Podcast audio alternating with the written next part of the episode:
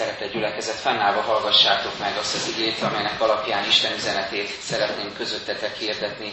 Meg van írva a 37. Zsoltár 4. és 5. verseiben. Gyönyörködj az Úrban, és megadja szíved kéréseit. Hagyd az Úrra utadat, bízzál benne, mert ő munkálkodik. Ez Isten igéje.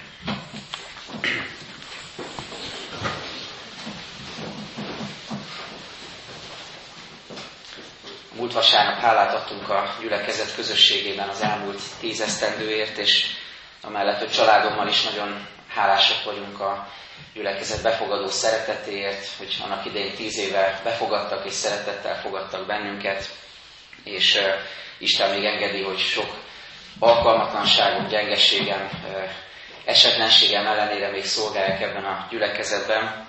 Emellett azon is elgondolkoztam, már nem csak önmagam tekintetében, hogy mindannyiunkra nézve, hogy vajon tíz év alatt, vagy akár kevesebb, vagy öt év, vagy akár húsz év alatt mennyiben tud változni az ember, miben változunk, mire ad lehetőséget Isten, hogy megtapasztaljuk az ő növekedést, életet hozó kegyelmét, és tapasztaljuk annak a jeleit, hogy nem egy helyben toporgunk, hanem változunk személyiségünkben, külsőségekben, belső tartalomban, értékeinkben, meglátásainkban, vajon tudunk-e változni.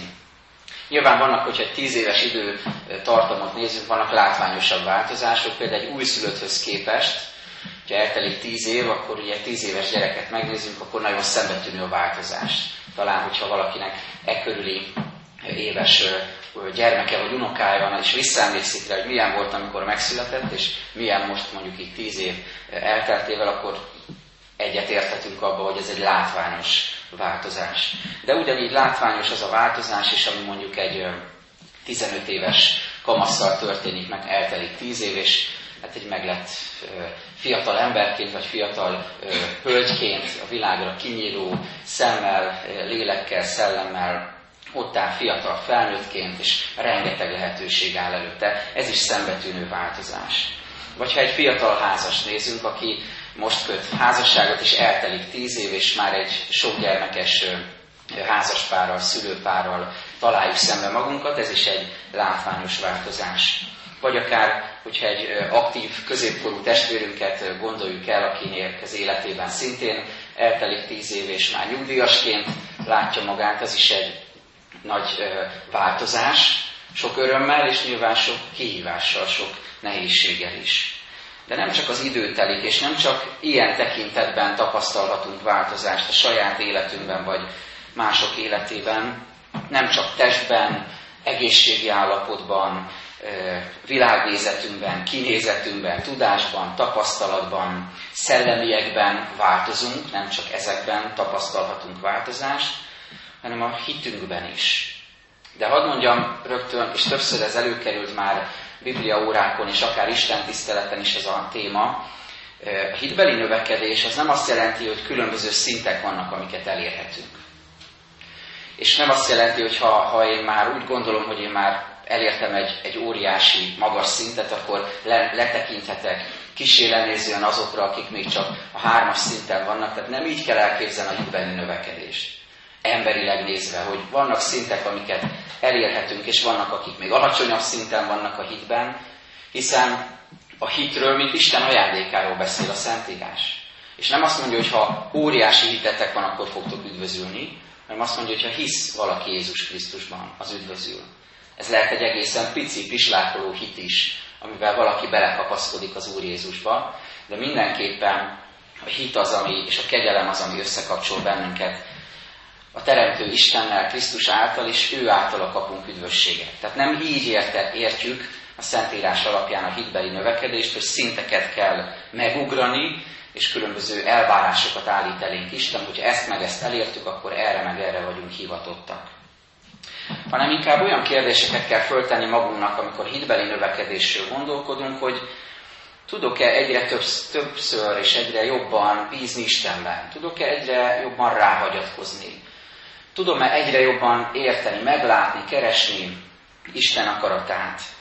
Tudok-e egyre többször hitből dönteni? Keresem-e ezeket az utakat, amiket a Szentlélek ad elém? Mi mindenre elegendő a hitem? mi mindenben tart meg, mi mindenben segít meg.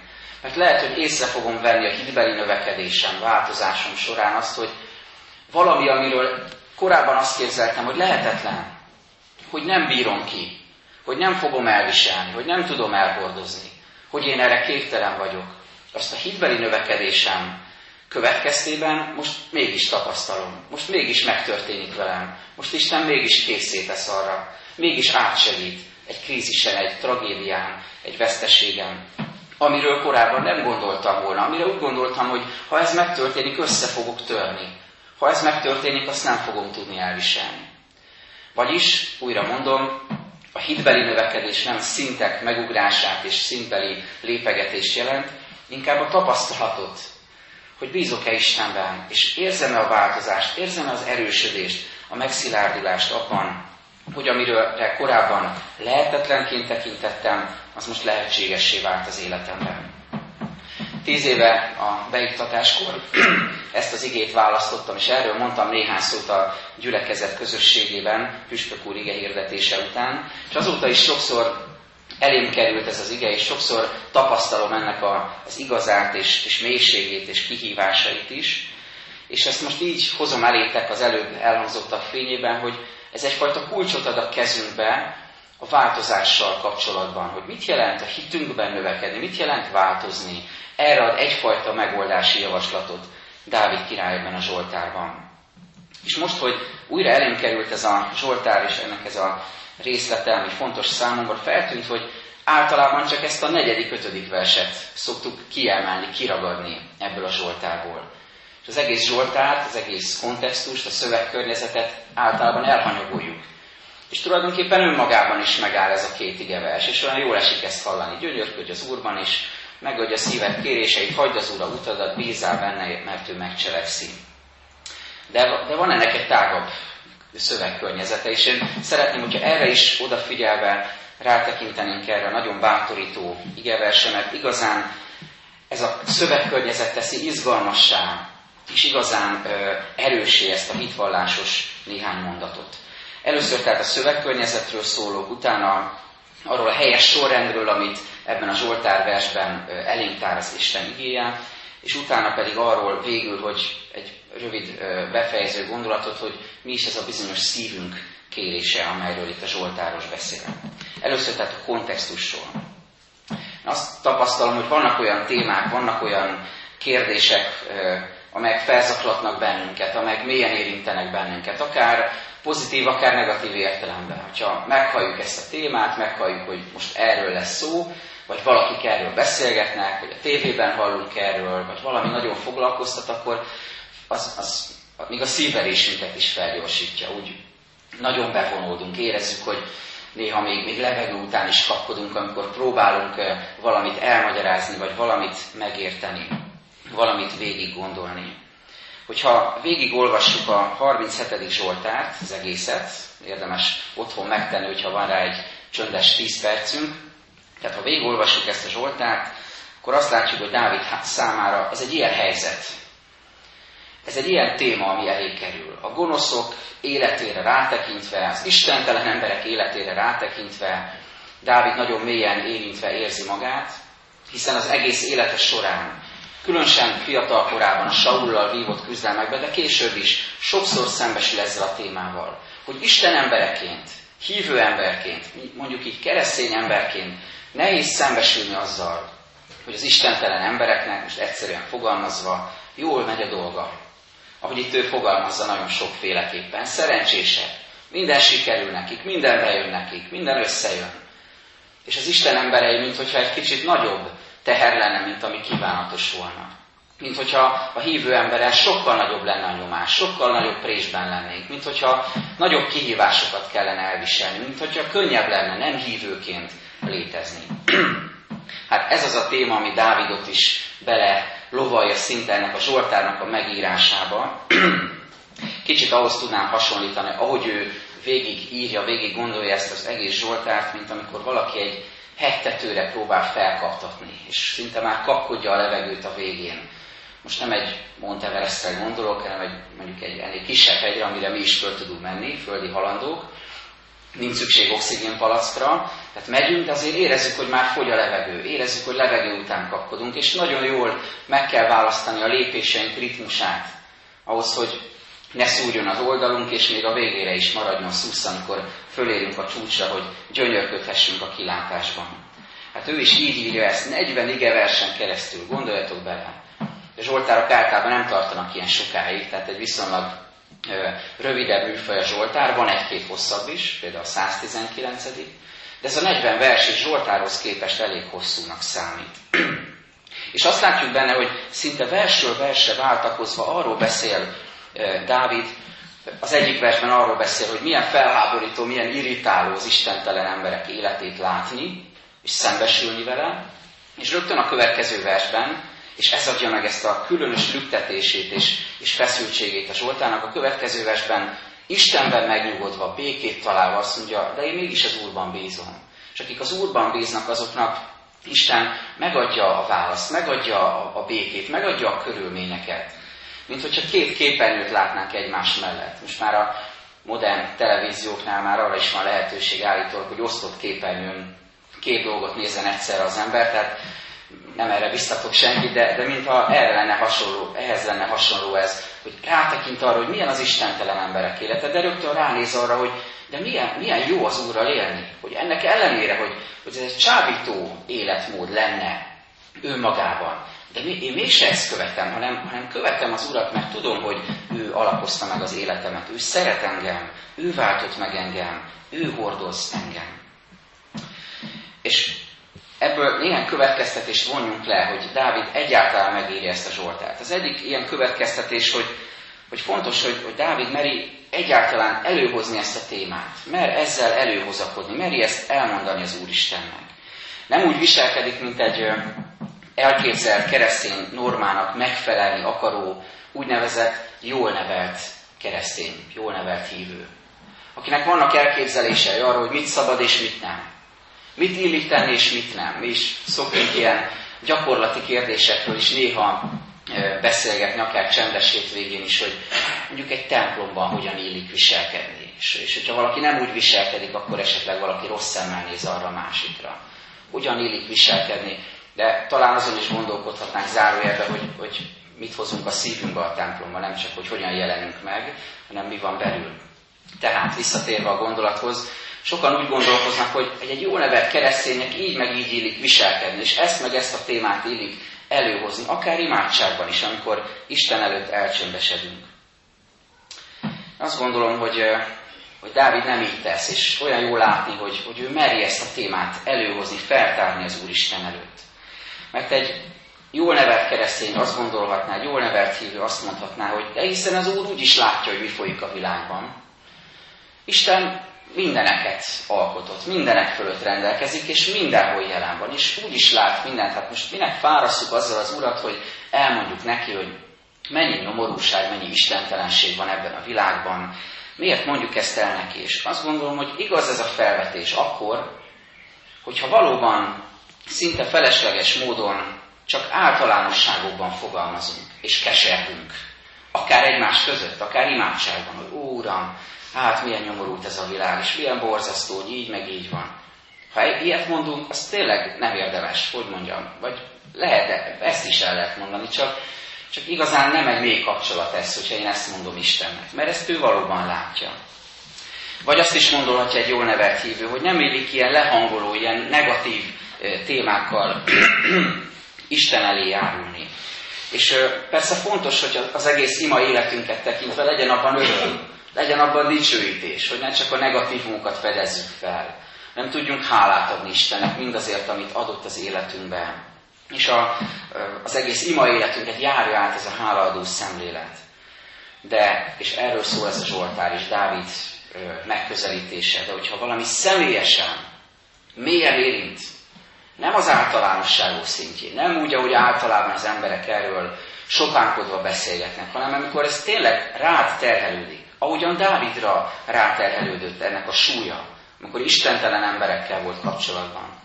Ezt igenis el lehet mondani, ki lehet önteni Isten elé. Ezt el lehet mondani a legnagyobb mélységekig, hogy Uram, én ezt nem tudom elhordozni. Ha egy olyan munkahelyen dolgozik valaki, ahol ő az egyetlen hívő ember, és nem bírja elviselni azt a szemléletet, vagy azt a beszédmódot, azt az istentelenséget, azt a megközelítést, ahogyan ott folyik a kommunikáció. Ezt igenis el lehet mondani az Istennek. Ez nem általánosság. Vagy hogyha valaki ugyanezt tapasztalja a családjában, mert ő, ő az, akit kiválasztott az Úr egyenlőre, és még ő az, aki Krisztus szerint látja a világot, és, és szeretné, ha többiek is így látnák, de még nem így van. Ezt is el lehet mondani, hogyha ez ráterhelődik valakire. De mondom újra, nem az általánosságok szintjén, hanem személyesen, nagyon konkrétan. Dávid meri ezt elmondani, és milyen jó, hogy ezt megteszi, mert előttünk áll ez az imádság, mintaként, bátorításként, vigasztalásként. Mert a mennyei atya nem a jól neveltségünkre kíváncsi, hogy az előző gondolathoz visszatérjek, nem a jól neveltségünkre kíváncsi, hanem az őszintességünkre.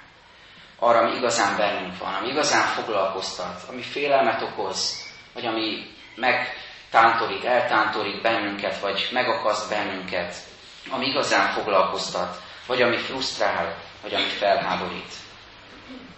Láttatok már olyan jól nevelt gyermeket, aki, aki tényleg úgy külső ránézése tényleg nagyon jól nevelt, csak éppen a szüleivel nem őszinte.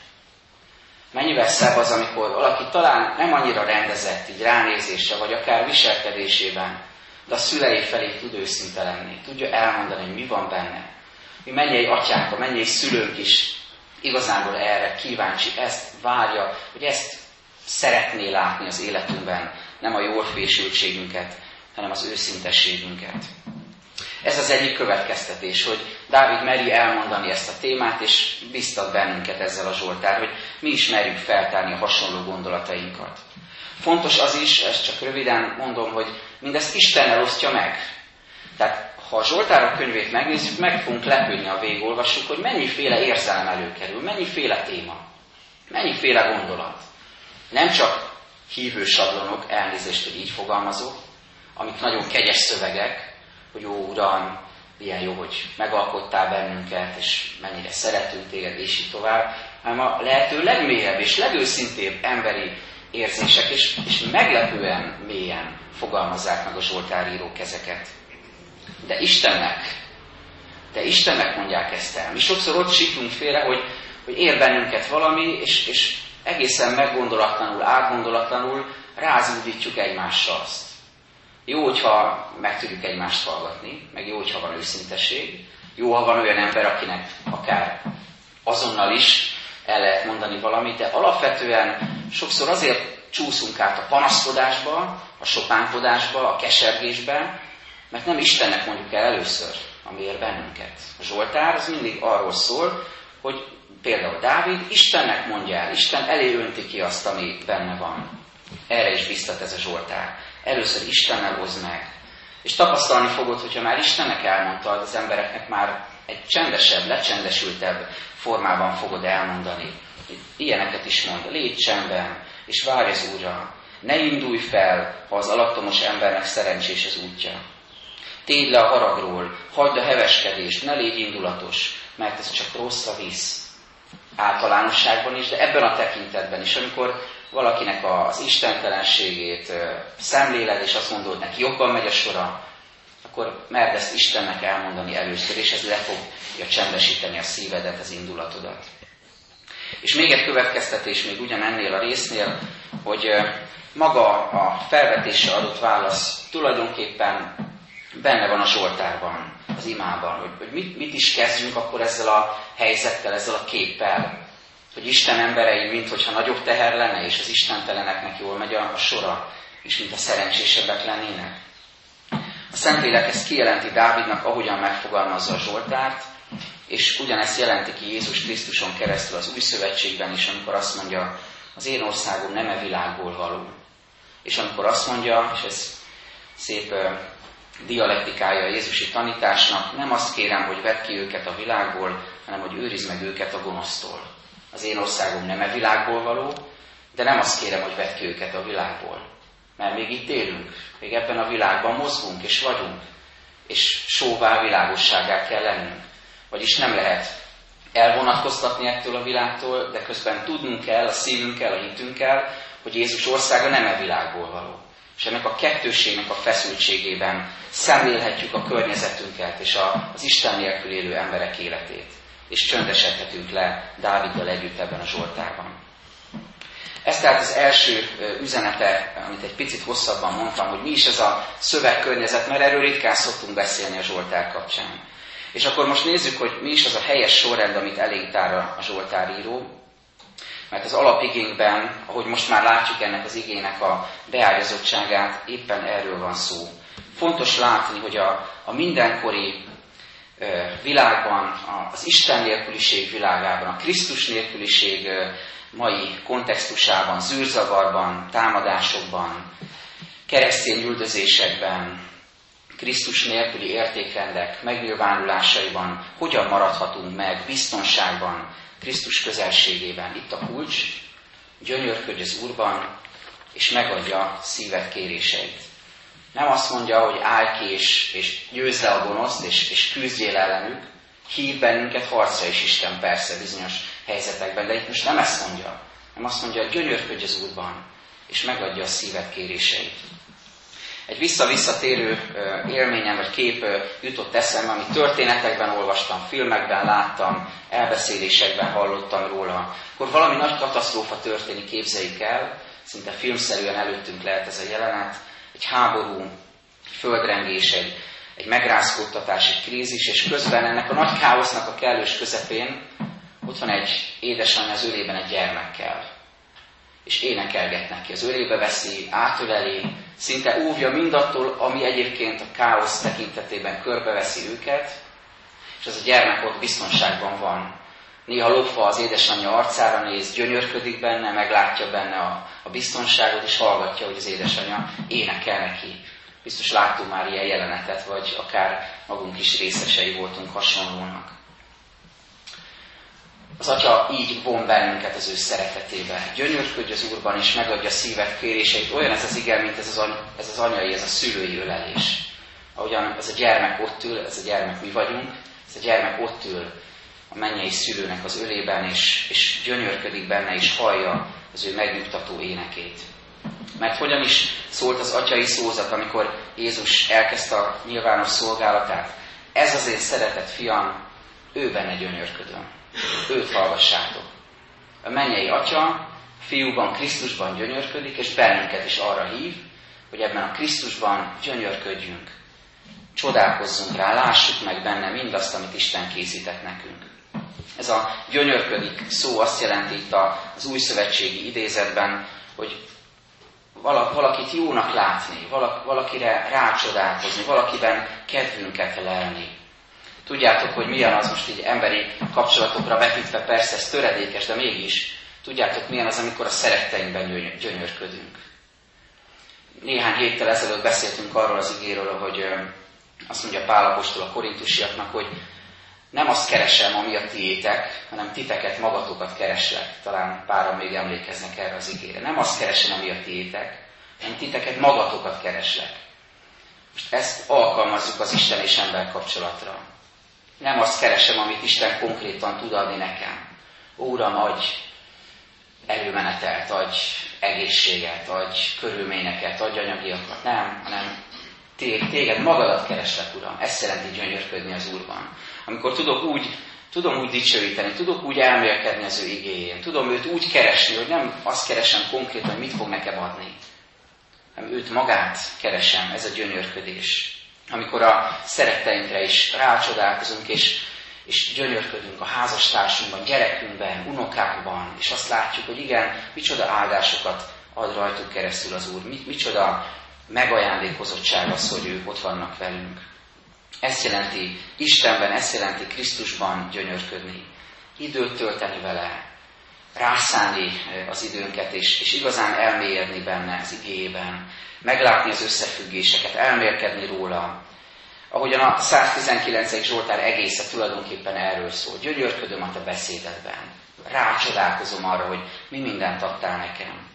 Sőt, hogy még összetettebb legyen a kép. Igazán akkor lehet gyönyörködni Krisztusban és az Isten szeretetében, amikor, amikor Krisztus a kereszten van. Furcsa, hogy amikor Ézsaiás profétál az Úr szenvedő szolgájáról, előre tekintve Jézus szenvedéseire, azt mondja, elfordítottuk róla a fejünket. Nem akartuk látni. Ilyen az, amikor, amikor az ember még nem érti, hogy mi történik a kereszten. Csak szenvedés lát. Abban nem lehet gyönyörködni. Senki nem gyönyörködik a szenvedésben. És mégis a Szentlélek meg tudja nekünk ezt mutatni, hogy mit jelent Krisztusban gyönyörködni, amikor a kereszten függ, értünk, mert abban mutatkozik meg legjobban Isten szeretete. És így alakul ki a helyes sorrend, mert ezt mondja a Zsoltáros, hogy gyönyörködöm, gyönyörködjél az Úrban, és megadja szíved kéréseit. Sokszor mi fordítva gondolnánk logikusnak. Uram, add meg a szívem kéréseit, és én majd gyönyörködöm benned. Hát mennyivel egyszerűbb lenne így, Uram, add meg, amit én kérek, és akkor majd gyönyörködöm, majd akkor rácsodálkozom, majd akkor kicsit olyan üzleti szemlélet ez. Add meg, ami, ami nekem jó, ami, amit szeretnék, és nyilván, amit te is akarsz adni, és majd akkor gyönyörködöm benne. De itt nem így van, fordítva van. Gyönyörködj, és majd megadja a szíved kéréseit. Mert igazán azt fogja megtapasztalni az Úr áldásait, azt fogja átélni az Úr ajándékait, azt fogja megtapasztalni, hogy Isten meghallgatja az imáit, és erőt ad neki, és vigasztalja, és jelen van az életében, aki előtt kész odaadni az életét. Aki előtt kész feltárni a szívét az Úr előtt. Aki kész élő kapcsolatra az élő Krisztussal. És végül befejezésként erről a szókapcsolatról hadd mondjak egy rövid gondolatot, hogy szívet kéréseit. Ugye azt mondja Dávid, hogy gyönyörködj az Úrban, és megadja szívet kéréseit. Nem azt mondja, hogy gyönyörködj az Úrban, és mindent megad, amit csak kimondasz a száddal. Hanem azt mondja, gyönyörködj az Úrban, és megadja szíved kéréseit. Mert annyi mindent tudunk kérni, és lehet is tulajdonképpen, Krisztus is felszabadít erre, kérjetek és adatik. Kérjetek és adatik, keresetek és, és találtok, zörgessetek és megnyitatik. Sok mindent lehet mondani, de Jézus azt mondja, ha valamit kértek tőlem az én nevemben, megteszem. Mit jelent ez? Nem feltétlenül az, hogy minden egyes imádság mögé oda kell tenni, hogy Jézus nevében kérjük ezt. De a gondolatainkban mégiscsak ott kell legyen, hogy a Krisztusi szellemiségben, Krisztus akaratával egybevágó módon szeretnénk megfogalmazni a kéréseinket, az imáinkat. Nem emberi indítatásból, nem emberi indulatból, dicsőségvágyból, vagy irítségből, vagy önzésből, hanem abból az indulatból, ami Krisztusban volt. És hogyha így van, akkor igaz lesz ez az ige, hogy megadja szíved kéréseit. Mert a Szentlélek megtanít jól kérni. Megtanítja azt, hogy hogyan fogalmazzuk meg, hogyan vigyük Isten elé az imáinkat úgy, hogy ez tényleg az emberi indítatásból, indulatból fakadjon, hanem a Krisztusban való gyönyörködésből. És ha így van, akkor valóban a, a lényünk legmélyéről fognak jönni az imák. Nem a felszínről, nem a külsőségekről, hanem a szívünk kéréseiből fognak fakadni ezek az imák. Egy befejező történet az imádsággal kapcsolatban engem nagyon megérintett, az ima, ima ereje és a közös imánk erejével kapcsolatosan is, a szívünk kéréseivel kapcsolatosan. Valahol a távol-keleten az egyik háborúban egy folyóba sülyeztettek egy harangot és sokat dolgoztak azon mérnökök, hogy vajon hogyan tudnák felszíre hozni abból a, az iszapos folyóból. Próbálkoztak mindenféle, és nem sikerült kiemelni a súlya miatt. És valakinek eszébe jutott, hogy mi lenne, hogyha bambuszt erősítenének rá, bambusz rudakat erősítenének rá erre a harangra, és elkezdték ezt, hogy a bambusz ez nagyon könnyű, de erős, tartós és üreges. És ráerősítették köteg bambuszt erre a harangra, körbevették vele, és idő után a felhajtó erő következtében fölemelte a harangot, és ki tudták venni a folyóból. Mit jelent ez? Hogyha az imáink bármilyen gyengének is tűnnek, de a szívünk kéréseit fogalmazzák meg, akkor a legnagyobb mélységből is fel tudják hozni az állapotunkat, a legnagyobb megpróbáltatásból is fel tudják emelni az életünket és a szívünket. Ez az ima ereje. Azt mondja tehát Dávid király, gyönyörködj az Úrban, és megadja a szíved kéréseit. Hagyd az Úrra utadat, bízzál benne, mert ő munkálkodik. Amen. Imádkozzunk.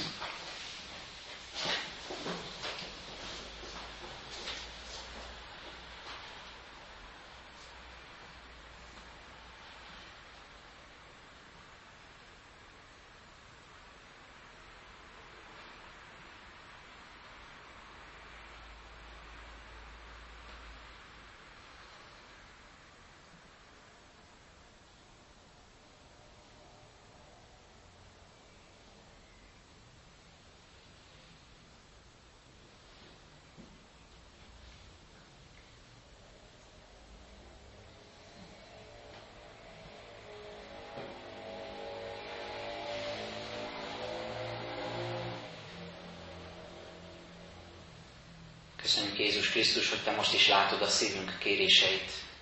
Segíts, Urunk, ezt megfogalmazni, elét tárni. Segíts, Urunk, hogy ne elvárásoknak akarjunk megfelelni, amikor imádkozunk, akkor veled vagyunk kapcsolatban, hanem hadd elsünk igazán őszinték.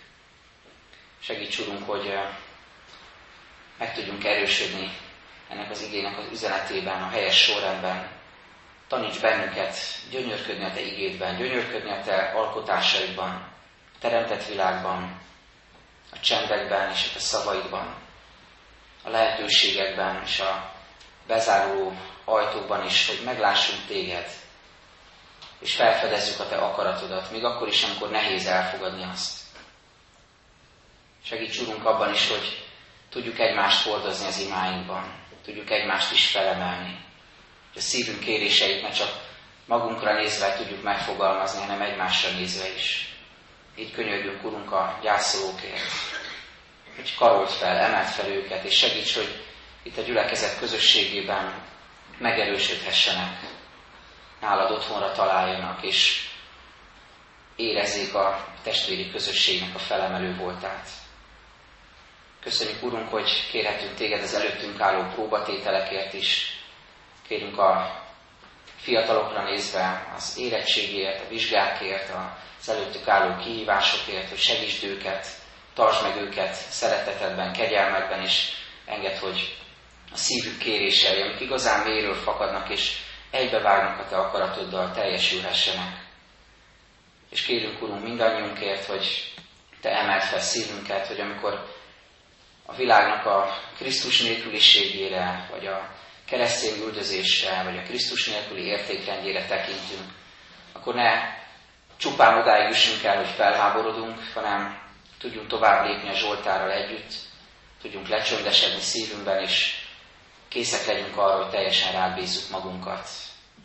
Mutasd meg a feladatunkat, a küldetésünket, ugyanakkor taníts bennünket arra, hogy ne e világ módszereivel és fegyvereivel küzdjünk, hanem azzal, amit Te adtál nekünk a lélek fegyverzetével. Köszönjük, hogy meghallgattad imáinkat, és most közös imádságban fordulunk hozzád. Mi, Atyánk, aki a mennyekben vagy, szenteltessék meg a Te neved, jöjjön el a Te országod, legyen meg a Te akaratod, amint a mennyben, úgy a földön is. Minden napi kenyerünket add meg nékünk ma, és bocsáss meg a mi védkeinket, miképpen mi is megbocsátunk az ellenünk védkezőknek. És ne védj minket kísértésbe, de szabadíts meg minket a gonosztól, mert Tiéd az ország, hatalom és a dicsőség mindörökké. Amen. Fennállva énekeljük nemzeti imádságokat.